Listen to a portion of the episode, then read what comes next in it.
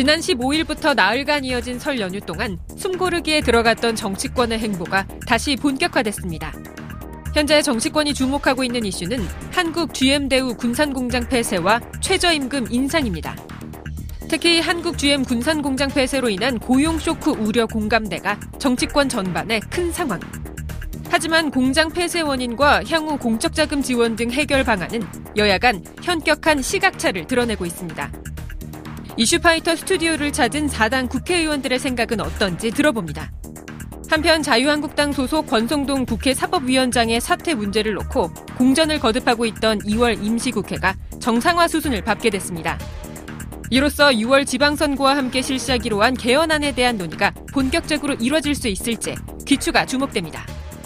이슈파이터 2부에서는 4당 국회의원들과 함께 정치권 현안에 대한 뜨거운 토론을 이어갑니다. 네, 지금부터 계속해서 여야 의원님들 모시고 말씀 이어가도록 하겠습니다. 다시 한번 함께 하고 계신 의원님들 소개해 드리겠습니다. 이상민 의원님, 이미자 의원님, 이상돈 의원님, 윤소아 의원님 함께 하고 계십니다. 아까 말씀을 다 끝내지 못해서 이상돈, 그러니까 이상민 의원님께서 평창 얘기 조금 더 예, 보태고 싶으시다. 저희 그 문재인 정부하고 어, 더불어민주당에서는 남북 관계, 뭐 북미 관계 네. 등에 대해서는 원칙이 세워져 있습니다. 음. 그러니까 회, 정상회담을 회담만을 위한 회담 이벤트성은 안 한다. 네. 어, 성과를 담보하는 회담이어야 된다라고 음. 생각하고요. 또 이 남, 어, 남북 문제는 남북 문제에만 국한돼 있는 게 아니라 미국을 포함한 국제 문제 아니겠습니까? 네. 그렇기 때문에 미국 등을 포함한 그런 동맹국들과의 공조도 매우 중요하, 하기 때문에 네. 그런 동맹국들과의 동맹을 굳건히 하면서 네. 어, 남북 관계의 평화를 이끌어내겠다. 다만 여권 조성을 아까 윤소아 의원님 말씀대로 어, 우리의 운명은 우리가 개척해야 되겠죠. 한반도 운명을 뭐 러시아나 미국이나 중국이 결정해서는 안 된다고 생각합니다. 그렇기 때문에 우리가 주도해서 그 여권 조성을 국제 환경을 만들고 그래서 한반도의 평화를 깃들도록 해야 되겠다. 그런 알겠습니다. 입장입니다. GM 얘기를 북한이 절대로 핵을 포기 안 하는 데 있는 거죠. 네. 문제가 거기에 있는 겁니다. 북한을 네. 어떻게 핵을 포기하게 할지 에 대한 정치권에서 지혜를 좀 모으는 일을 좀 해야 될 것 같고요. 그거보다 더 당면한 과제가 지금 GM 사태입니다. 한국 GM이 설 연휴를 앞두고 군산공장 폐쇄를 결정해서 정말 한국 사회가 발칵 뒤집혔는데 아마도 이제 환노이 두 분께서 제일 관심이 있으실까 있지 않으실까 생각이 좀 됩니다. 어, 이상동 의원님부터 하실까요? 네.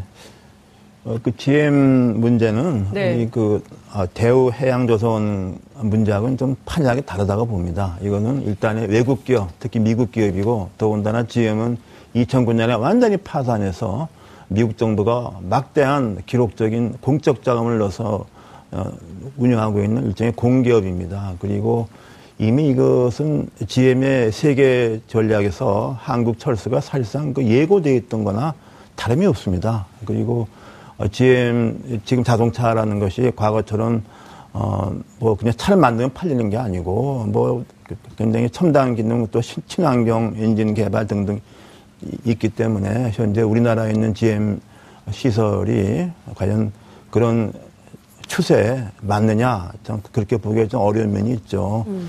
그래서 저는 이 문제에 대해서는 우리 정부가 초점은 GM 자체가 아니라 이 사태로 인해서 발생할 수 있는 엄청난 어, 그 연쇄적인 상황이 있지 않습니까?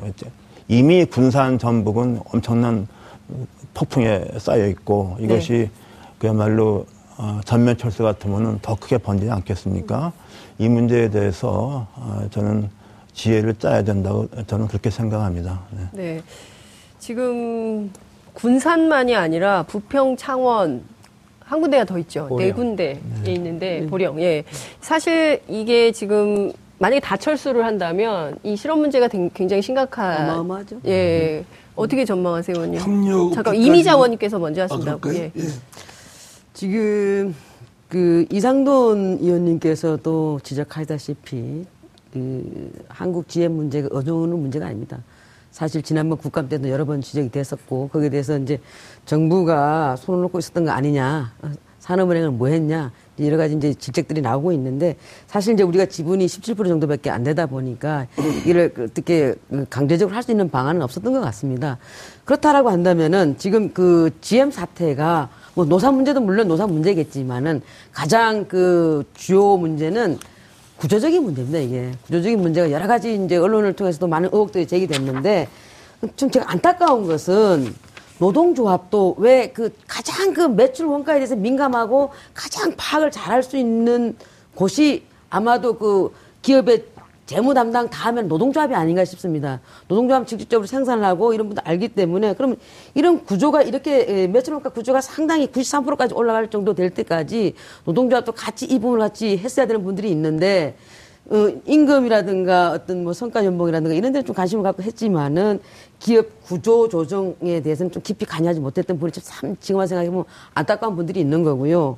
지금 그 과연 지금 우리가 여기에다가 지금 5,200억 유상증자를 하달라고 하는데 네. 이건 사실 단소태 물붓기가 아닌가. 음. 근본적으로 이 저기 매출 원가 구조에 대한 어떤 투명성이 확보돼야 되고 거기서 구조 조정이 이루어져서 어느 정도 이게 해생 가능성이 있어야 되는데 이제 혹자 전문가들 이런 말씀도 하시더라고요. 지금 한 4년간 2조의 적 자가 났던 부분을 갖다가 이 매출 원가만 음. 기존의 동종업계 부분으로 줄여도 네. 3조의 흑자를 낼 수 있다라고 해요. 그럼 5조가 왔다 갔다 한다는 거 아니겠습니까?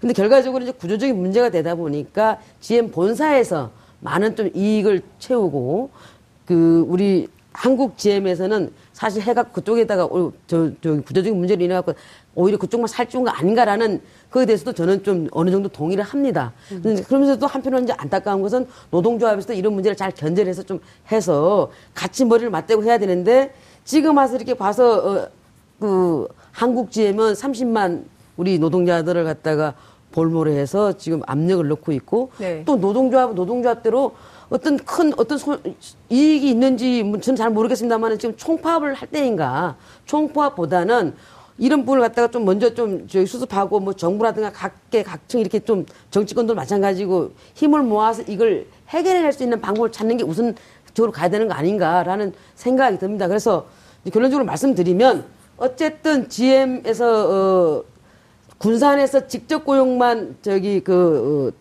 실업자가 된다 해도 2천 명이 넘는 거고 네. 최대는 30만 명까지 가는 분들이 있는데 고용노동부는 고용노동대로 여기에 대해서 테스크포드, 테스크포드 팀을 만들어서 그 군산적만 한해서 갈 건지 아니면 전체적으로 다 내다보고 해야 될 건지 잘 정리를 하셔가지고 노동자들이 어떤 이 겨울에 한들어 나가지 않도록 고용 위기 관리 지역이 됐든 아니면 고용 재난 지역이 됐든 간에 빨리 조사를 해가지고 여기에 대한 종합적인 검토를 해야 될 부분이 있고 네.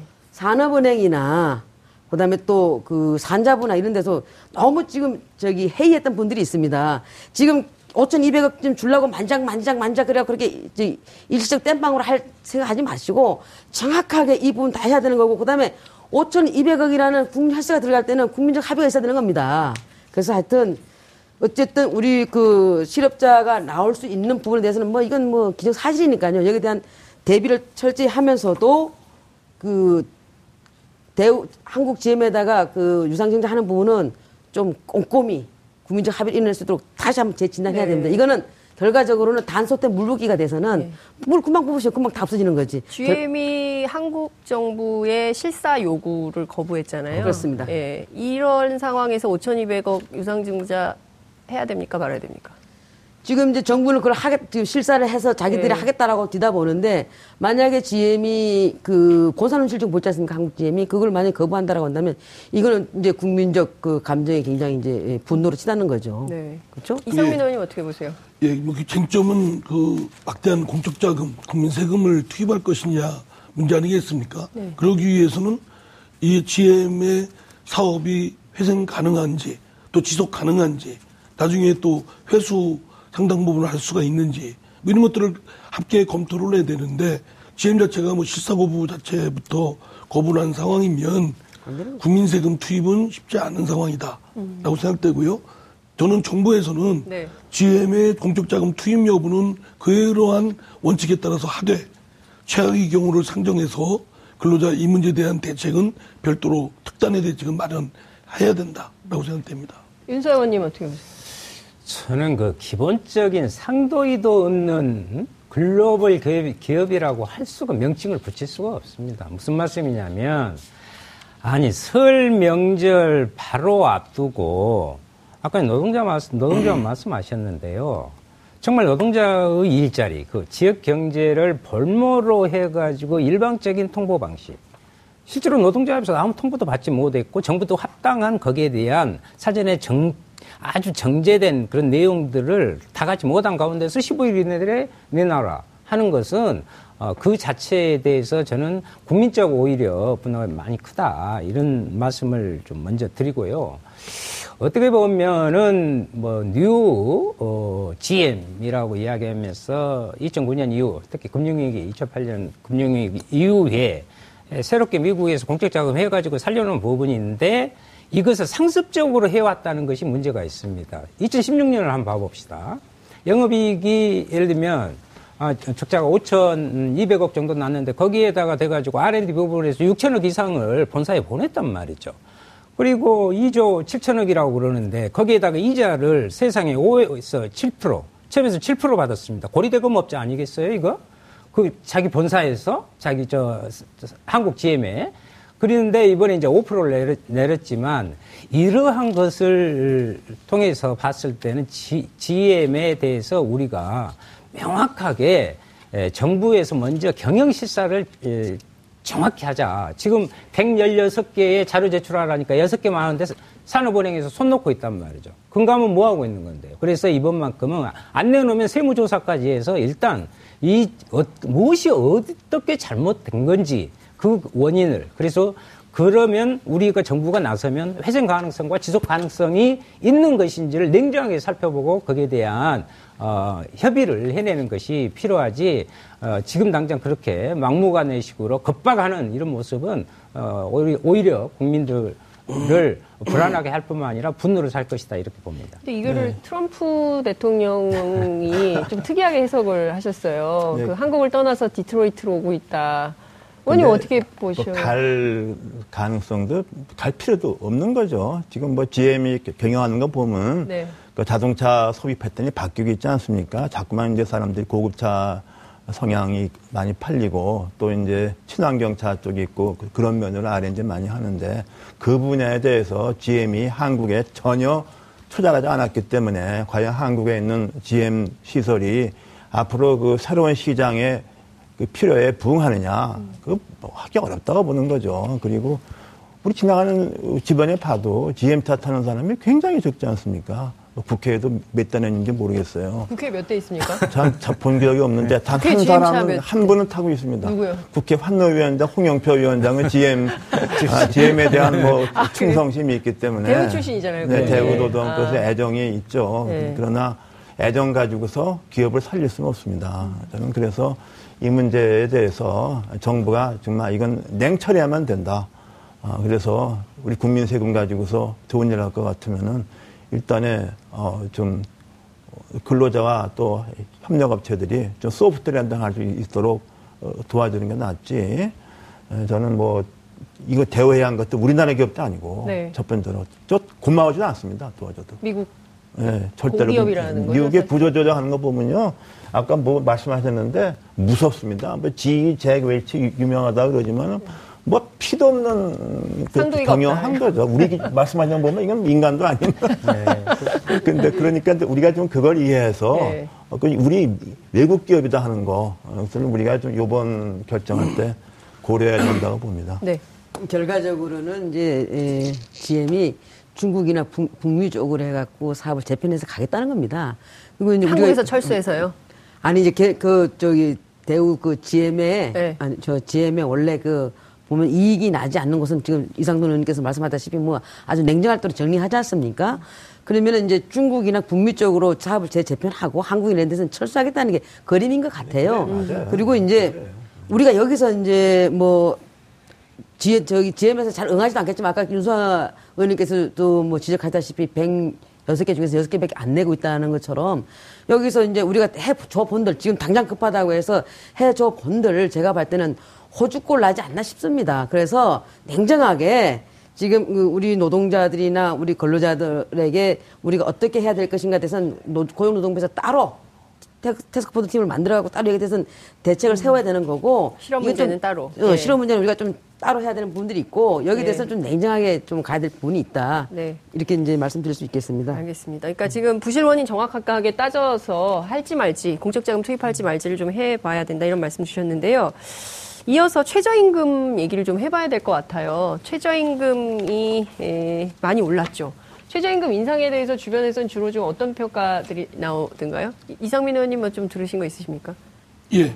이제 최저임금을 반기는 분들도 계시고 네. 또 기업 어, 운영하는 분 중에도 최저임금 마땅히 뭐 이거는 방향은 맞다.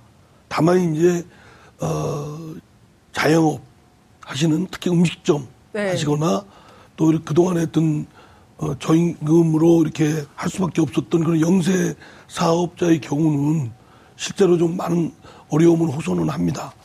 다만 이제 저희 민주당으로서는 이게 지금이 이제 시작된 것이고 된 것이기 때문에 한 최소한 한 1년은 좀 지켜보자. 실현하자. 네. 여기서 후퇴할 수는 없는 거 아니겠습니까? 뭐 그래도 지금 상황이 4인 가구 최저 생계비도 181만 원인데 최저 임금으로 계산을 한 달 내내 일해서 받는 돈이 157만 원이에요. 그러자면 생계비에도 터없이 부족한 최저 임금을 받고 생활할 수밖에 없는 상황이기 때문에 이거는 생존 자체, 생계 자체를 최소한 보장하기 위해서도 필요한 것이고 좀 더 나아가서는 이제 이런 것들이 축적이 되면 소, 어, 구, 구매력이 향상이 될 테고 구매력 향상에 따른 소비 증가 또 기업의 투자. 네. 다음에 이로 인해서 어, 성장이나 일자리 창출, 다시 소득 증가 음. 이렇게 선순환의 생태계를 구축할 수 있다. 이때까지는 인내가 인내와 협력이 좀 필요하다고 생각합니다. 인내와 협력이 필요하다. 네. 의원님 어떻게 보세요? 네, 지금 말씀하신 게 이제 소득 주도 성장을 압축적으로 말씀하신 것 같은데 거기에 대해서는 또 뭐 그렇지 않다고 보는 학자도 많이 있습니다. 예, 그래서 이제 예, 이렇게 물론 어, 임금 많이 그러면 좋죠. 좀 좋은데 예, 과연 우리 한계 기업들이 이걸 감당할 수 있느냐? 또 일각에서는 어, 그 어차피 한계 이 최저임금 가지고서 뭐 한계 기업을 뭐 도태시키는 계기가 된다 이렇게까지 말한 사람도 있는데 그건 좀 너무, 지나친 거죠. 또 지나친 네. 거라고 봅니다. 그리고 또 이게 좀 비현실적이라고 생각되는 부분은 자꾸만 여기저기서 앞으로도 뭐 얘기 있을까 모르겠습니다만은 이제 무슨 임금 시간을 줄여서 노동 강도를 강화하는 대로 움직인다는 등 자꾸만 이게 이 취지를 벗어나는 이런 현상이 좀 나오고 있습니다. 그래서 예, 근데 어차피 뭐 이제 이걸 우리 결정했기 때문에 또 하나 우리 뭐 환노위하고 관계되는 거지만은 저는 최저임금 결정을 그냥 위원회에서 덥석하는 거, 어 그건 좀 제가 볼 때 문제 있는 것 같습니다. 그거는 한번 역시 그런 책임에 대해서는 정치권 국회와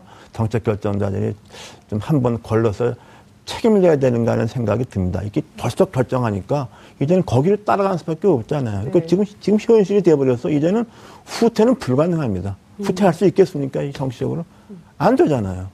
그러니까 이제 어, 어차피 우리가 이제 급격하게 이렇게 했는데 이것을 좀 어, 이제는 뭐 비판하는 것에 그치지 말고 좀 정착을 시키는 방향으로 좀 지혜를 모아야 한다고 생각하는데 지혜를 모으는 것도 쉽지 않다고 봅니다.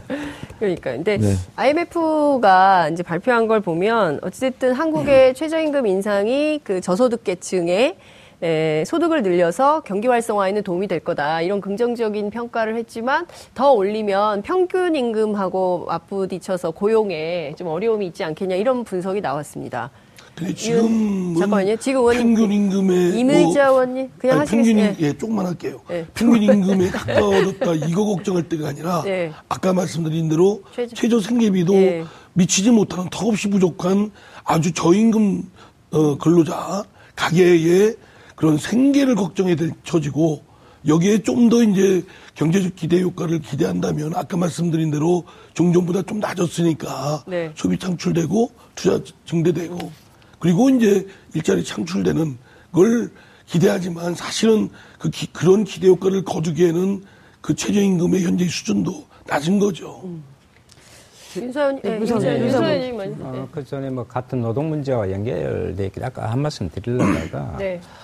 아, 2,000명의 직접 어, 고용 노동자들, 그 가족들, 그리고 한 130여 개 정도, 한 만 명 정도 된 군산의 아, 한국 GM에 대해서는 네. 저는 우리가 분명 아까 어, 의원님께서도 말씀하셨지만 철저한 그 원인 규명과 어, 어, 거기에 대한 조사를 통해서 어, 진상을 정확히 좀 보고요. 거기다 옵션을 쥐고 이거 회생시키는 방안을 강구해야 된다. 그것이 지역 주민들한테 장기적으로도 그 필요한 네. 거다. 이렇게 아, 우리가 옵션을 가지고 그래, 그렇죠. 예. 그럴 노력을 정부가 해야 되고요. 최저임금은 한마디로 이제 7,530원 줬습니다. 157만 원입니다.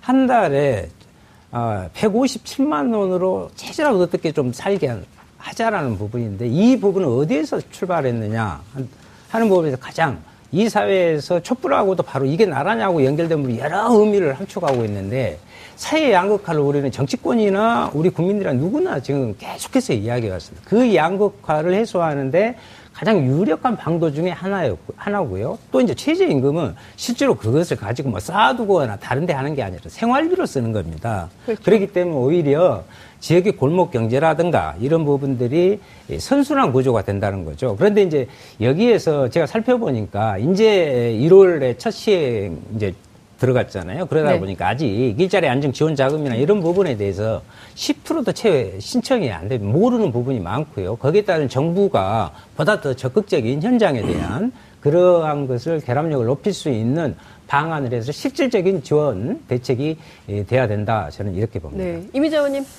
아, 제가 국회에 들어오기 전에 그 현장 노동자 출신입니다. 네. 그래서 누구보다도 최저임금 인상되는 부분에 대해서 환영하지요. 그리고 진짜로 눈물 젖은 빵을 먹어보지 않은 사람은 그 심정 모릅니다. 그래서 최저임금이 올라갈수록 상당히 도움은 되지요.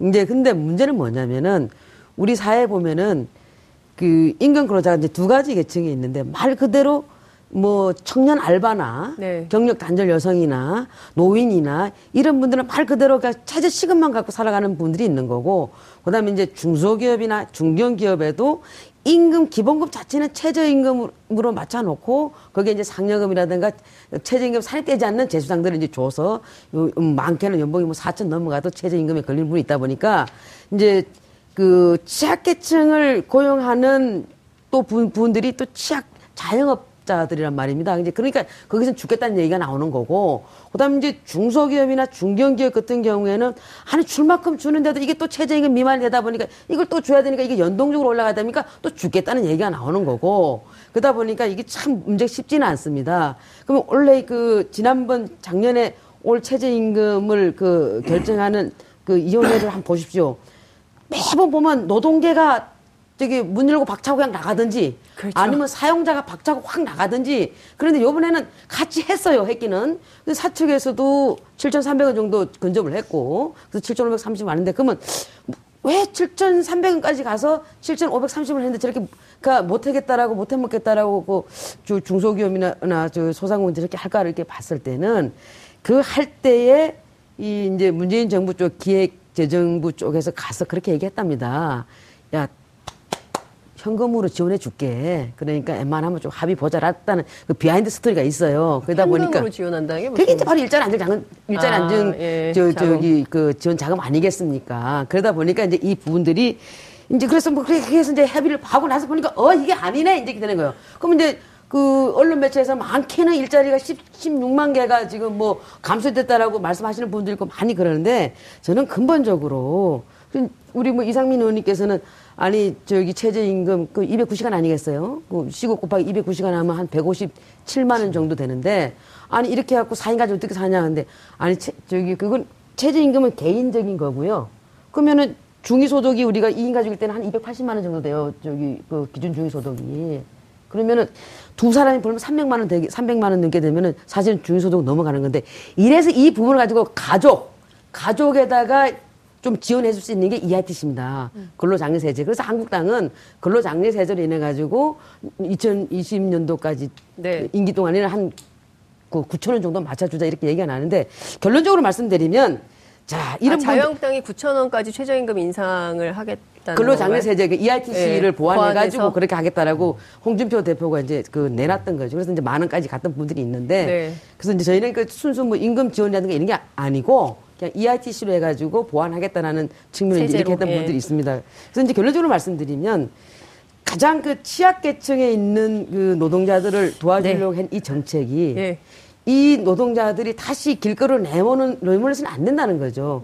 그러려고 한다면 저는 이제 결과적으로 알겠습니다. 이제 조금 더 얘기하겠습만은 사회 안정망이 정말 촘촘하게 네, 두텁게 이게 예, 구성돼야 된다. 예, 두 의원님 지금 예. 계시는데 예. 그 말씀에 한, 말씀만 왜냐하면 이미자 의원님께서 너무 그래도 자유한국당에서 합리적으로 말씀하셔서 어지간하면 말씀 안 드리려고 그랬는데 제가 국회에 출근할 때요 국민 세금으로 322조 아니, 그래서 나는 그 산출법이 어떻게 나왔는지 그것을 최저임금을 그렇게 정쟁의 도구로 자유한국당에 삼지 않았으면 좋 그래가지고 저도 몰랐어요. 나중에 살펴보니까 322조 밑에다가 조금만 2050년 그러니까까지 320. 그, 저는 이 최저임금의 절절한 모습을 그렇게 정쟁의 도구나 아, 그러한 부분을 사용하는 것은 제1야당으로서 올바르지 않는 부분. 이 말씀하셨으니까, 말씀하셨으니까 제가 말씀드리겠습니다.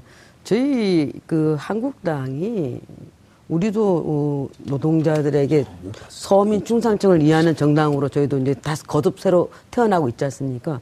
저희도 그 어, 최저임금 관련돼 가지고는 그 방향성에 대해서 반대하는 건 절대 아닙니다. 단지 지금 이제 일자리 잔지연금을 풀어도 이런 부분들이 이제 해소가 안 됐을 경우에 이제 우려하는 부분들이 있는 거지. 저희는 절대로 어, 거기에 대해서 뭐 방향성을 반대하는 그렇지는 않습니다. 저희 음. 어, 옛 옛날에도 가뭄이 들고 뭐 장마지고 해서 백성들이 배고프면 원님 국가에 있는 거 다 풀어 했습니다. 뭐 이것저것 딸 때가 아닌데 네. 지금 이 최저임금제도 아주 최악에 놓여 있는 그 노동자들 가게 여기에 이런 조그마한 것이나마 네. 좀 지원하겠다 이런 뜻이고요. 저는 시작, 시작한 지 얼마 안 됐습니다. 갖고 있는 아마 걱정들은 심리적 저항감일 거라고 생각됩니다. 네. 저는 그래서 이거에 대한 기대 효과 또는 어떤 어, 부정적 효과를 계량적으로 좀 어, 증빙이 확실히 된 다음에 이를 평가를 하고 여러 가지 수송보완이 필요하다고 보는데 그러려면 최소한 1년은 네. 지금 정책을 하고 개량적인 측정 결과를 내놓고 얘기해야 된다. 알겠습니다. 그냥 비, 무조건 비판하고 부정적 영향을 지적하는 건 옳지 않다 생각합니다. 알겠습니다. 지금 시간이 많지 않기 때문에 약 9분 정도 남아 있어서요. 묶어서 좀 하나로 여쭤봐야 될 것 같아요. 이제 앞에 저희가 이제 지방선거 얘기를 하긴 했습니다만 지방선거만 하는 게 아니고 이제 개헌 투표 할 거냐 말 거냐 이게 좀 쟁점으로 걸려 있고요. 그리고 또 2월 국회 빈손 국회 되는 거냐 물론 이제 오늘 합의를 하신 것 같아요. 점심 무렵에 한 12시 정도에 합의안이 나와서 어, 어쨌든 국회는 정상 가동되게 되는데 2월 국회에서 어떤 법안을 통과시킬 수 있는 거냐 이런 게 쟁점이 좀 되고 있습니다. 두 개를 묶어서 같이 말씀을 좀 나누면 좋을 것 같습니다. 자 우선 여당이신 예.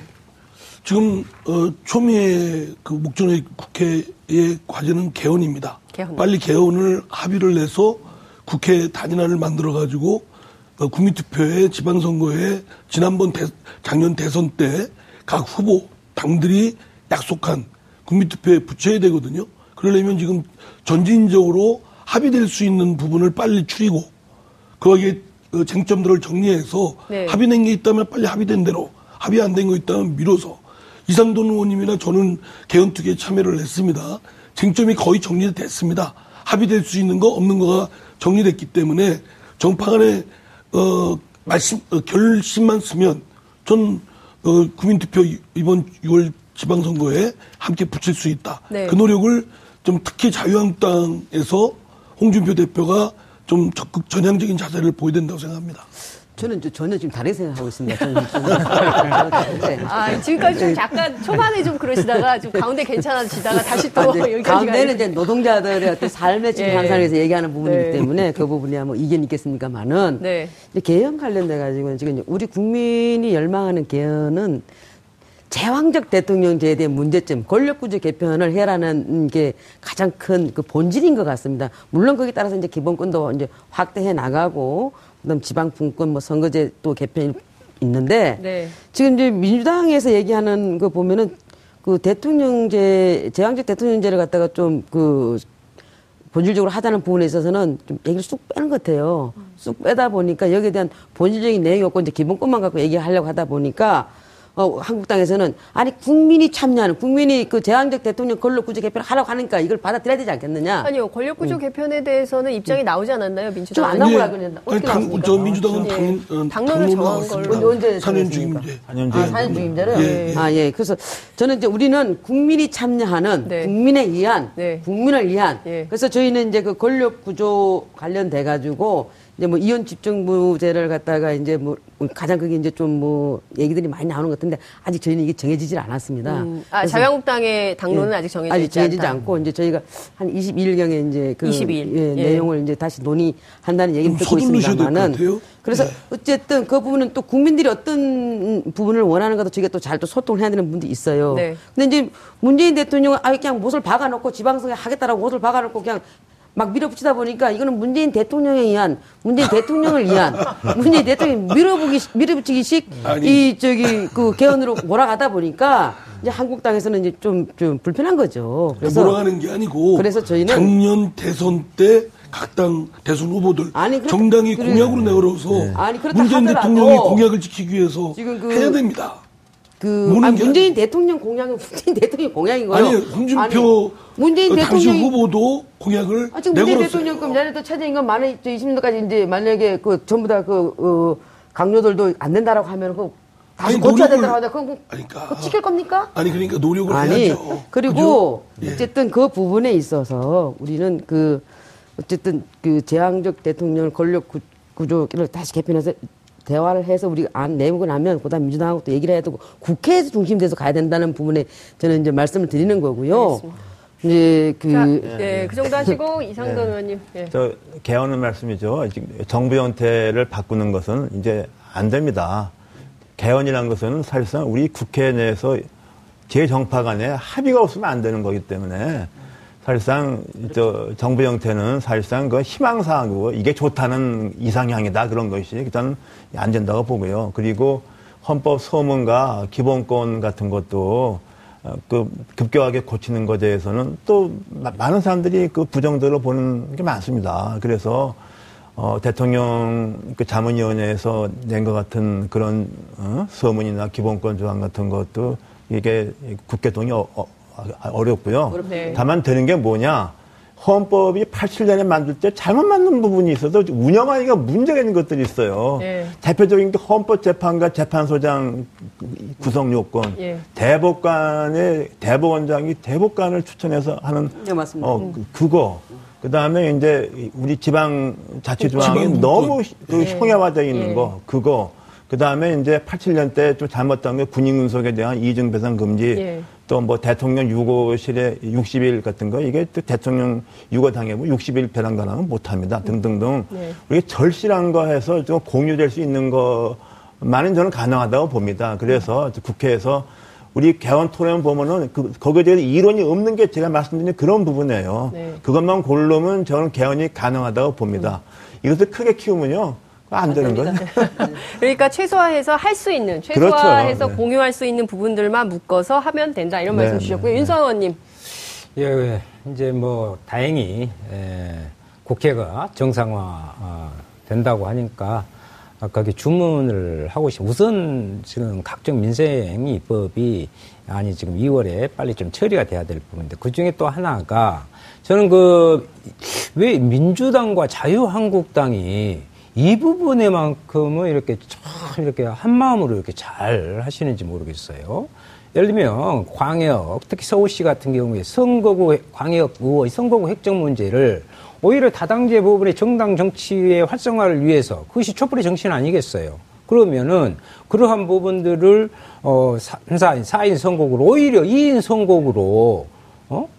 양당 구조로 가지 역으로 가려고 하는 부분에 왜 같이 이렇게 힘을 합하는지 는 모르겠고 그것부터 제대로 올바로 민의를 수렴해서 해 주실 것을 정의당의 이 요구에 대해서 두 당은 어떤 입장이십니까? 아니 저기 지방 선거에 대해서 의원들 선거구를 그렇죠. 왜, 왜 4인 선거구 아니, 부분들을 그건, 대다수 부분들을 이미 거기에 의견을 냈음에도 불구하고 2인 선거구로 나누어서 양당이 와전되고 아니, 아니, 지금 그렇게 되고 있습니다. 민주당에서는 그런 입장이 아니고 그럼 자유한국당만 이제 거기 동의해 주시면 예, 예 저희는 4인 선거구로 예, 그렇게 하고요.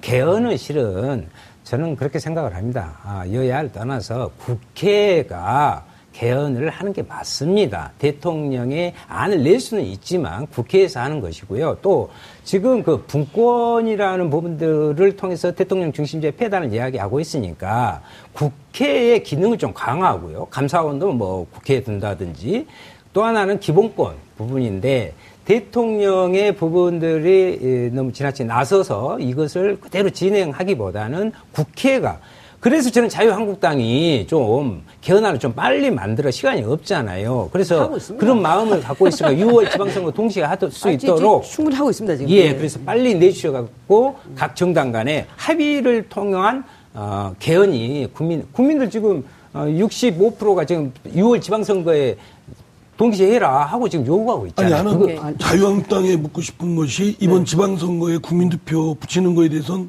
원래 홍준표 대표가 절대 안 된다고 그랬는데 네. 그러면 입장이 바뀐 겁니까? 국민투표 그, 하겠다는 그 개헌 문제가 이게 못을 박아놓고 이렇게 할 수 있는 부분이 아니지 않습니까? 아니, 못을 박아놓고 해야죠. 아니, 그리고 아니, 어렵습니다. 그리고 예. 지금 심사숙고해서 국민의 뜻을 잘 받들어서 해야 되는 분들이 있는데 이것을 네. 막 대통령 공약상이라고 해서 못 박아놓고 번개불에 콩 떠서 이렇게 하면 안 된다는 아니, 번개불에 거죠. 콩 먹, 먹은 적 없습니다. 예. 그리고 작년에 아, 아니 의원, 의원님 작년에 개헌 특위가 1년 예, 넘게 전국 각지를 돌아다니면서 국민들의 의견을 수렴을 했고 네. 그리고 모든 부분들에 있어서 시민사회단체 더 좋은 안들도 저희 안은 자유한 말씀드리지만 네. 저희는 제왕적 대통령제의 폐단이 많이 있으니 그래서 여러 번 그렇게 하지 아니 그러니까 그 권력 구조에 네. 대해서 저희 당내에서 지금 의견을 수렴하고 있습니다. 그리고 이 부분에 대해서는 그 네. 거듭 말씀드리지만 알겠습니다. 문재인 대통령이 밀어붙이는 문재인 아, 대통령을 위한 예. 문재인 대통령을 위한 견해에 대해서는 안 되고 가지 더 잠깐만요. 의원님. 예. 제가 사회자 직권으로요. 아무래도 한 번 더 해야 될 것 같습니다. 오늘 저희가 설 특집으로 이렇게 네 분 모셨는데요. 너무 분위기가 뜨거워서 조만간 네 분을 다시 한번 모시고 또 해야 될 것 같습니다. 오늘 설 특집으로 마련한 순서 여러분 어떻게 보셨습니까? 나, 어, 어 나와주신 네 분의 국회의원님 너무 감사합니다 감사드리고 시청자 여러분 시청해 주셔서 대단히 고맙습니다. 장윤선의 이슈파이터 여기서 마무리하겠습니다. 고맙습니다.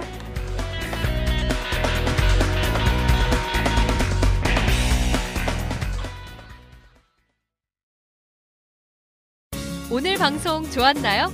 방송에 대한 응원 이렇게 표현해 주세요. 다운로드하기, 댓글 달기, 구독하기, 하트 주기. 저 좋은 방송을 위해 응원해 주세요. 다운로드하기, 댓글 달기, 구독하기, 하트 주기 기억하셨죠?